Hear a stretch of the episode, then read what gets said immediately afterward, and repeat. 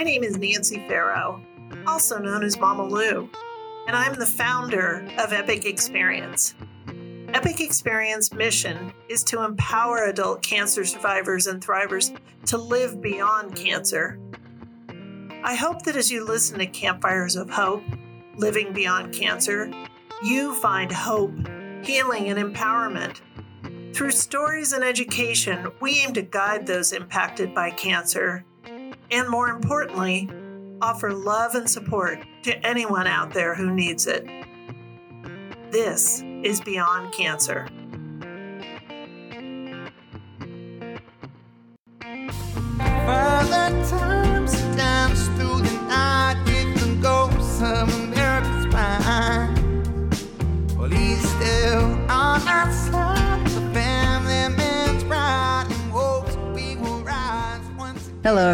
This is Gail, aka Sunshine, bringing you another campfire chat. Today we have Denny Williams, aka Stretch, and Denny attended a camp just a few weeks ago, so this is fresh in his mind. So, Denny, thank you so much for joining us today. Absolutely. Thank you for having me. It's a pleasure.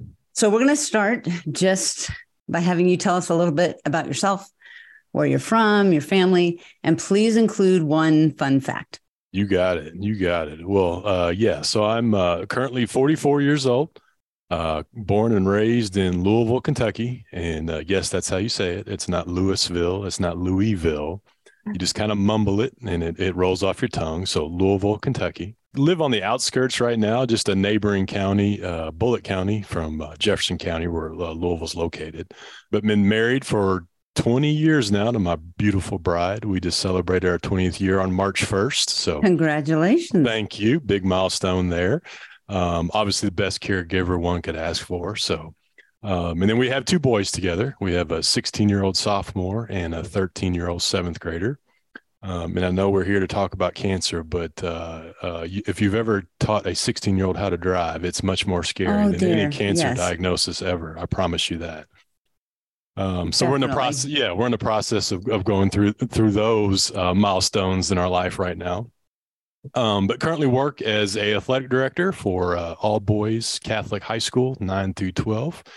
We have um 19 sports, um, so it is keeps me pretty busy, especially during the spring. Um, and then fun fact. So here goes. Uh, nickname Stretch. Right, I am Right. six six foot eight and uh, played college baseball for the University of Louisville. So um, that's where, and I, actually, Stretch was a nickname back in high school as well. So I did not know that. yes, So, what position did you play? I was a you played? pitcher. Yeah, I was a pitcher What was your like go-to pitch? The one that skunked them all. that got them all right. Well, um, I was fastball, curveball, changeup, but obviously, given my height, that was a little advantage, I will say. For sure. But yeah, some I go to is obviously curveball, just like everybody else. Awesome. Yeah. Well, I am a huge baseball fan, so that's a very on. fun fact for me. I love it. Perfect. So, let's move into your diagnosis, your Sure. story. When and again, however much detail you want to give us, but in terms of symptoms you were having, how it ultimately got diagnosed, and then kind of the treatment plan uh, and surgery that went along with that. Of course, yeah. Um, you know, looking back, you remember it plain as day, right? Um, Mm, of course. Uh, unfortunately, you know, we were in the process uh, of our life too. That when this was going on, uh, we were building a house, and Oh, um, gosh. yeah, we were staying with my parents at the time, and I remembered it was uh, back in summer of twenty one. Um, I was sitting there on the couch, and I felt this pain in the top of my abdomen. I thought, oh, you know, that's kind of weird. I didn't know what that was, and this chalked it up to indigestion or you know something of that nature. Well, a few weeks went by and it was still there, and it was getting a little more uh, strenuous, I guess. And so I thought, you know, might as well go see a doctor. And I went to my primary care, and he poked around and checked me out and said, "Oh, you know, you probably pulled a muscle. You know, you are in your 40s now, and you know, I'm out." Coaching my kids and uh, at the time you know i was heavy in the gym lifting weights and trying to stay in shape. So you know we chalked it up to just a pulled muscle and uh, i said okay that's fine and let it go for a little while longer and it, it just wouldn't go away. Um, so about a month later i called him back and you know told him that and he said we'll come back in. We'll we'll do an ultrasound. We'll look around see if there's you know can find anything. And uh, so did that. Ultrasound came back completely positive, clean, you know, nothing. So again, we went on our merry way and three, four weeks later, it's still there. And Hmm. so I call him back and I was like, man, you know, this is not going away. It's been, you know, probably six, seven, eight weeks now. Wow. And he said, well, you know, maybe we do. Maybe we send you into a GI doctor and, uh, you know, they'll probably end up doing a scope, checking you out and see what's going on. And uh, obviously, I'd done a few colonoscopies already and I was due for another one. Um, so it, it all made sense.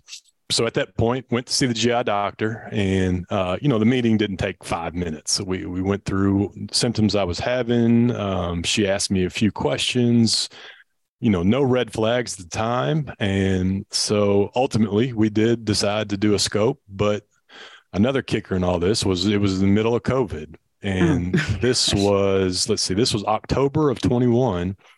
And they told me the next available appointment was March of 22. Oh my gosh. Yeah. So I was going to wait five months uh, to have this scope done. Obviously, I, I agreed to it. Sure, you you do what you got to do, right? So I said that's fine. Um, well, things changed in between Thanksgiving and Christmas of 21. The symptoms really started to pour on. I was having Hmm. issues uh, swallowing food. Um, I started to regurgitate everything that I ate. And so at that point, I knew, okay, maybe something's not right. You know, I talked to many people and they talked about, you know, um, having your esophagus uh, dilated sometimes. That's maybe why I was having issues. Hmm. But it, it just didn't make sense. And, uh, you know, it really started to scare me at that point. And, you know, if it weren't for my, my wife and my parents and my mother in law, you know, they said you really need to call and try to get in a little sooner if you can. And Yeah. I, I don't know what made me do it honestly, I didn't even call. I emailed them of all things and just said, Hey, I'm having issues now. You know, I am regurgitating food, that kind of thing. Can I get in quicker than March? Luckily, they called me back, had a cancellation in January 22. I went in for my colonoscopy and the uh, GI scope. And I remember when I waking up from the scope, I remember seeing the the doctor and my wife were talking. He had a page of notes uh, he had taken some pictures, and sure enough, they found something. And at the Hmm. time, he said it was a, a tear in my esophagus. And, Hmm. you know, we both looked at each other like, well, that's weird. How in the world do you get a tear in your esophagus? But yeah. immediately right after that, they sent me to get a uh, CT scan done. So, you know, everything's going through your head at that point. And I'm like, wow, this, you know, could be serious. And they Hmm. said, you'll have the results in the morning.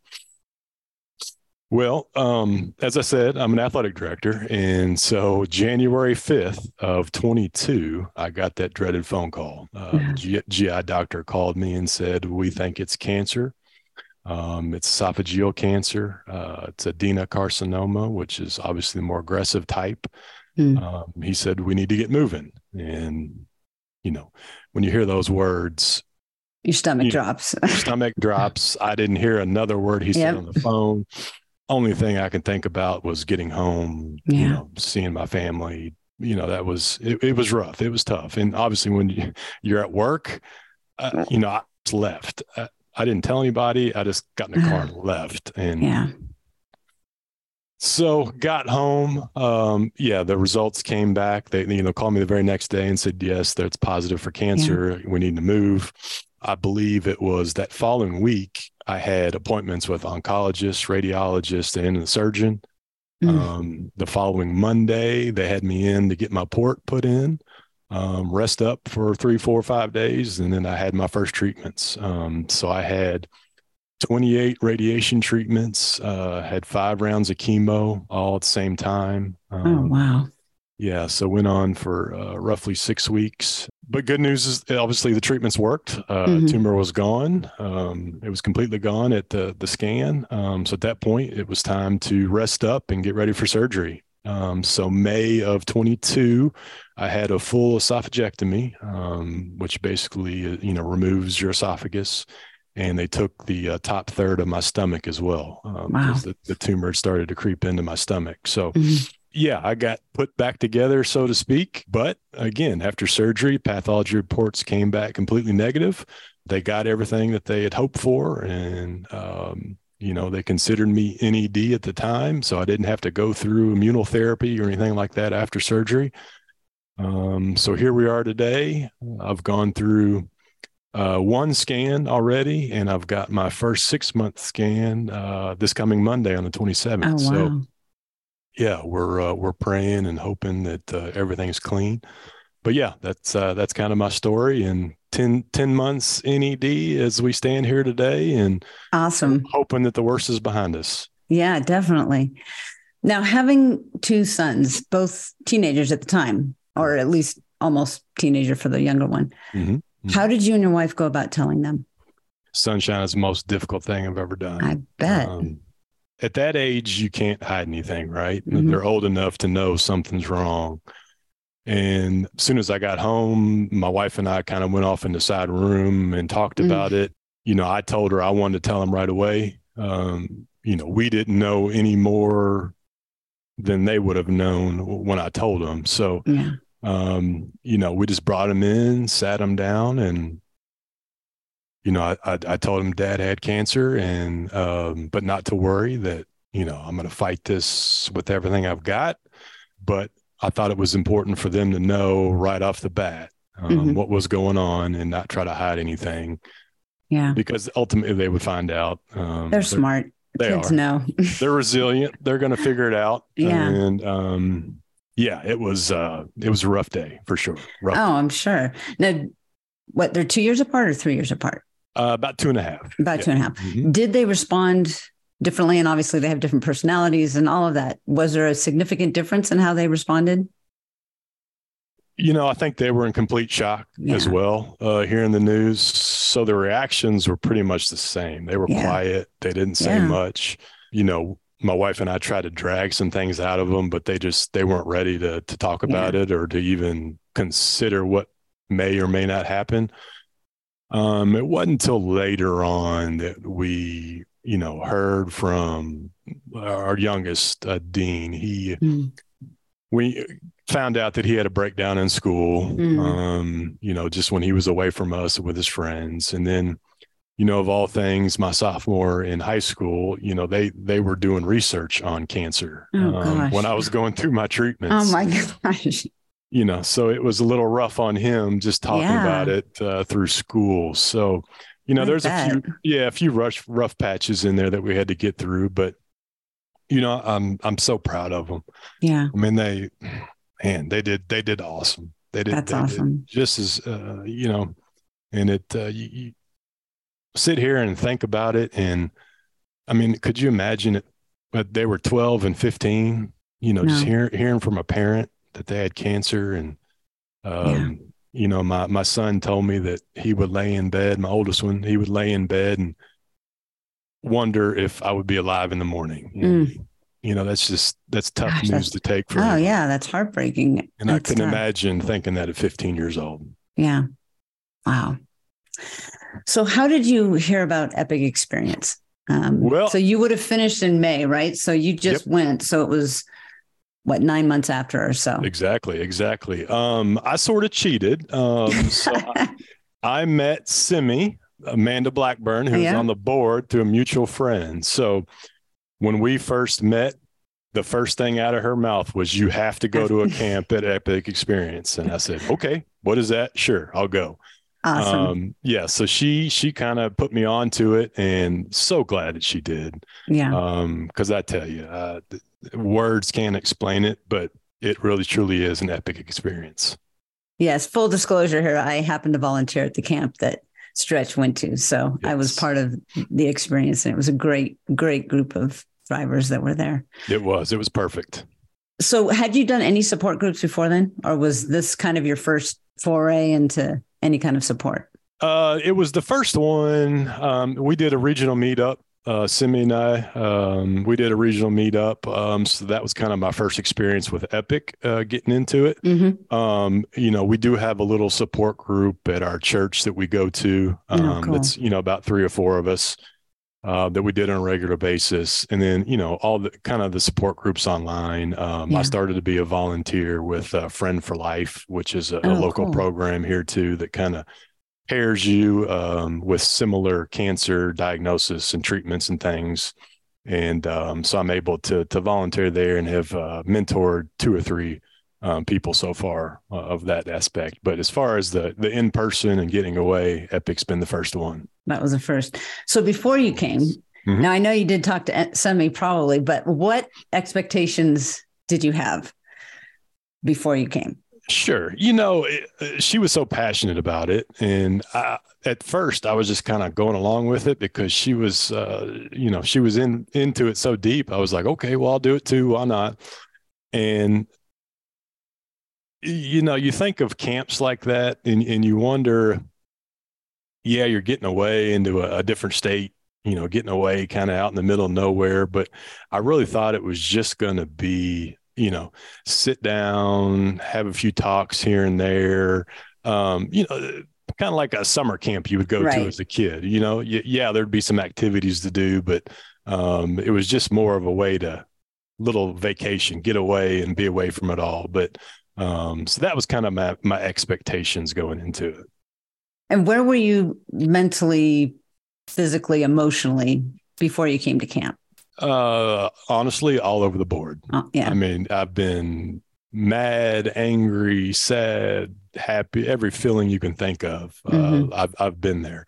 But you know, it, for cancer patients at this point in my journey, it's the hurry up and wait, right? Mhm. You know, uh, during your your treatments, you know, you have um, doctor's appointments and um, labs, and there's a schedule for you, and I mean, goodness, again, for almost two months, I saw a doctor or a nurse or somebody every single day. So I had that security.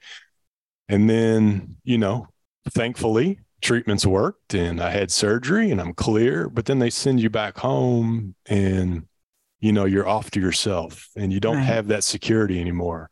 You have time to think. You have time to think and you have time to worry. And yeah. anxiety, you know, the scanxiety kicks in. Uh, Exactly. I've, I'm, I've got that huge this week uh, Yeah. for my upcoming scan, you know, and then, then you do get involved in groups like this, or you talk to people and, you know, unfortunately there, there's a lot of lives that are lost. And Mhm. so, you know, survivor's guilt is a real Oh, thing as sure. well that, that I've dealt with. Um, you know, just getting to know people uh, on my journey, but it, it's a tough thing to explain. And I don't think, you know, your family or even your closest friends will understand unless you've been there before. Mhm. And that's why I was so thankful to go to Epic because I mean, you're in a group of people that every word that comes out of your mouth or that you hear, everybody just shakes their head and is like, Yes, I've been there. Exactly. I know exactly where you've been and know what you're talking about. Exactly. So going into camp, you kind of thought it was going to be, you know, summer camp ish. Yeah. Um, and all over the board, mentally, emotionally. What did you find once you were there in terms of your overall experience and what you you took away from the camp, Yeah. Besides my addiction to Rummikub now, which is uh, real. It's a real yeah, yeah. thing. and uh, I almost bought a Hammerhead Pro sled uh, because we, Awesome. we are now the uh, hill sled champions, completing the, the, the 180s. Exactly. Yes, yes, We did it. we did it. You know, like I said, it's truly hard to explain, but my outlook did change, right? You know, going through this whole process, you have to put trust into a lot of people that you don't know Yeah. um, and, and really to to help save your life, which is powerful words to say in itself. And you know what I took away from camp was how ten strangers from all over the country can come together, and within hours, minutes, whatever you want to call it, uh, pretend and talk to each other like you've known them for 15 years. hmm And, you know, I think my outlook on people changed a little bit. Um, How so? You know, uh, early on, uh, as I mentioned, I, I had quite a lot of anger. Um, Yeah. You know, I just I, I couldn't understand why this happened to me, and then unfairly, I, I would kind of um, just be a little too judgmental on people. I, I Hmm. guess if you can say. hmm And, you know, my wife actually had to stop me one day and was like, you know, you, you can't, you can't put that on people. Right. Hmm. And, and looking back, I agree, you know, hmm I mean, uh, my worst enemy, I, I still wouldn't wish cancer upon them. right? And uh, you know, you have to take that into consideration of of what you're going through, and you'll never understand or you'll never figure out the why. It's just not in our makeup. But you know, what you can do with it is learn from it, and which I've done a great deal. Um, I've learned more about my diagnosis than than ever before, mm-hmm. and I think it goes back to you know just living in the day, right? Mm-hmm. You know, not to I don't take things as serious as maybe as I used to. Mm. Um, I'm a little more free, um, if that makes sense. Mm-hmm. And uh, I think camp helped me with that. You know, we didn't we didn't know the schedule. Uh, we just exactly. had to show up, and wherever we went, we did it. Exactly. And you know, uh, up on the ranch, uh, it helped me disconnect from from work, from you know technology, um, and it was uh, it was a big relief, honestly. You know sit down and just have one-on-one conversations and group conversations with people. Um, it really does something for the soul. Mm-hmm.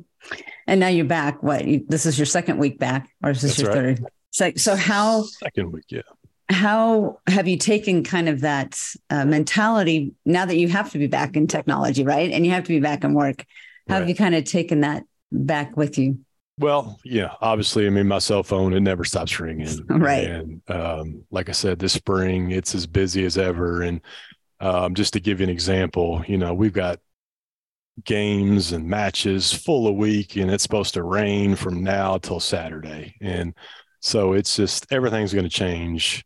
Schedules yeah. are going to change. Everything's going to get messed up and we're going to have to sit back here and try to try to handle it and deal with it so unfortunately you know i can't eliminate that from my life forever exactly um it's just it's just part of the part of the job for sure but you know at the end of the day you know you just make it work and do mm-hmm. what's best right um you know i've got a lot of people relying on me to to lead them in the right direction and it's okay if things don't get done exactly um, it's okay to ask for help you know, before I yeah. wasn't very good at that. Um, yeah. You know, I just wanted to do it myself because I know it'd get done. I know it'd get done right. And, you know, now I kind of sit back and, you know, I let some of the coaches handle their own situations. Um, even though they come to me, I let them deal with it. And then, you know, I just got to kind of relate and sit back and that this, this place wasn't built because I got here. Right. Um, it's got a long tradition. And so, um, sometimes I got to sit back and just let that tradition happen. Yeah. And when you're really stressed, you can just play Rummikub That's and it'll right. make everything better. That's right. right? As, exactly. as, I, as I was waiting to get on here, I played two games already. So there you go. See? so I'm wondering if there's anything that I haven't asked you uh, that mm-hmm. you would like to share with someone listening, whether it is someone who's recently diagnosed, a caregiver, anyone who might be sure. struggling a little to live beyond cancer. Yeah, absolutely. Well, uh, you know, I think the big thing, and I've touched on it a little bit, but the mental health side of a cancer mm diagnosis is is huge, and I don't think that it's talked about enough. And obviously, you know, being a male, right, um, we kind of have that toughness about us that mm-hmm. maybe a lot of guys aren't reaching out asking yeah. for that help. And so I'm here to say, guys, if you're one of those people, reach out your hand, ask for help. Mm-hmm. There's some great, great folks out there willing and able to reach out and help you. You know, uh, I've made it kind of my personal mission now. That's that's maybe why I'm still here. Uh, at least that's why I think mm-hmm. that I'm still here because I have a new mission. You know, it's my time to pay it forward. So, if there is anybody out there that's listening or knows of esophageal cancer patient diagnosis, um, I am here. Uh, please get in touch with me. I'm able to help whenever I can. But you know, not only for the patient, it's for the families, uh, mm-hmm. uh, for your kids, for your caregiver. Um, you know, they're going through just as much pain, worry uh, as maybe the patient is too. And mm-hmm. you know, there's programs for those folks as well to reach out and get support. So I guess what, what I'm trying to say is don't sit back, you know, just reach out and ask for help. Somebody will be there to pick you up. Excellent. Excellent advice. Well, the all important question now that I always end with marshmallows yes. over a campfire, slow and steady, or flame and crispy?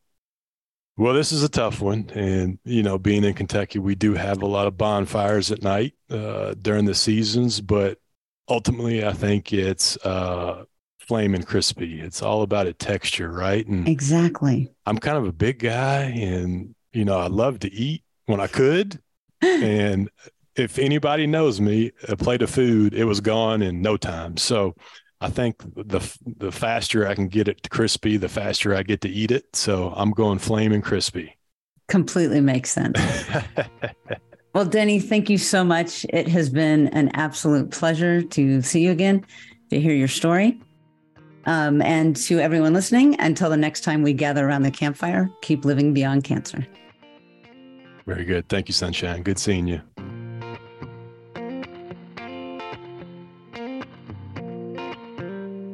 Thank you for listening to this episode of Campfires of Hope Living Beyond Cancer.